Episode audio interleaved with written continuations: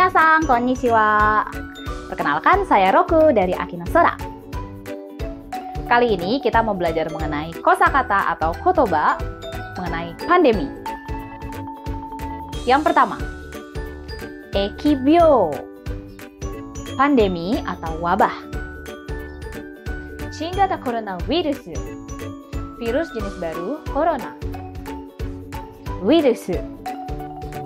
Virus. Kyori wo tamotsu.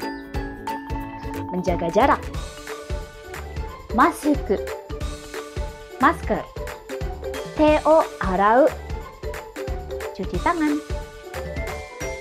Shodoku. Antiseptik. Eh, masih ada satu lagi. Kansensho.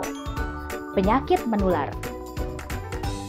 Nah, teman-teman, supaya teman-teman belajar bahasa Jepang nih, nanti coba bikin contoh kalimatnya ya di komen.